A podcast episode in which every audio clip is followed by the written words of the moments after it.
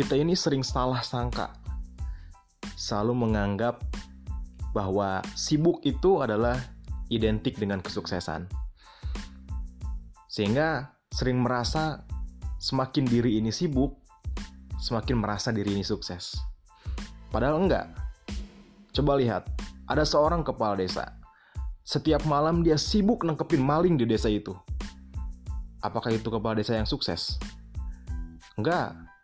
Dia telah gagal menciptakan sistem keamanan di desanya. Makanya jangan tertipu dengan kesibukan yang semu. Seolah-olah menganggap kalau teman kita sibuk, dia lebih sukses daripada kita. Belum tentu.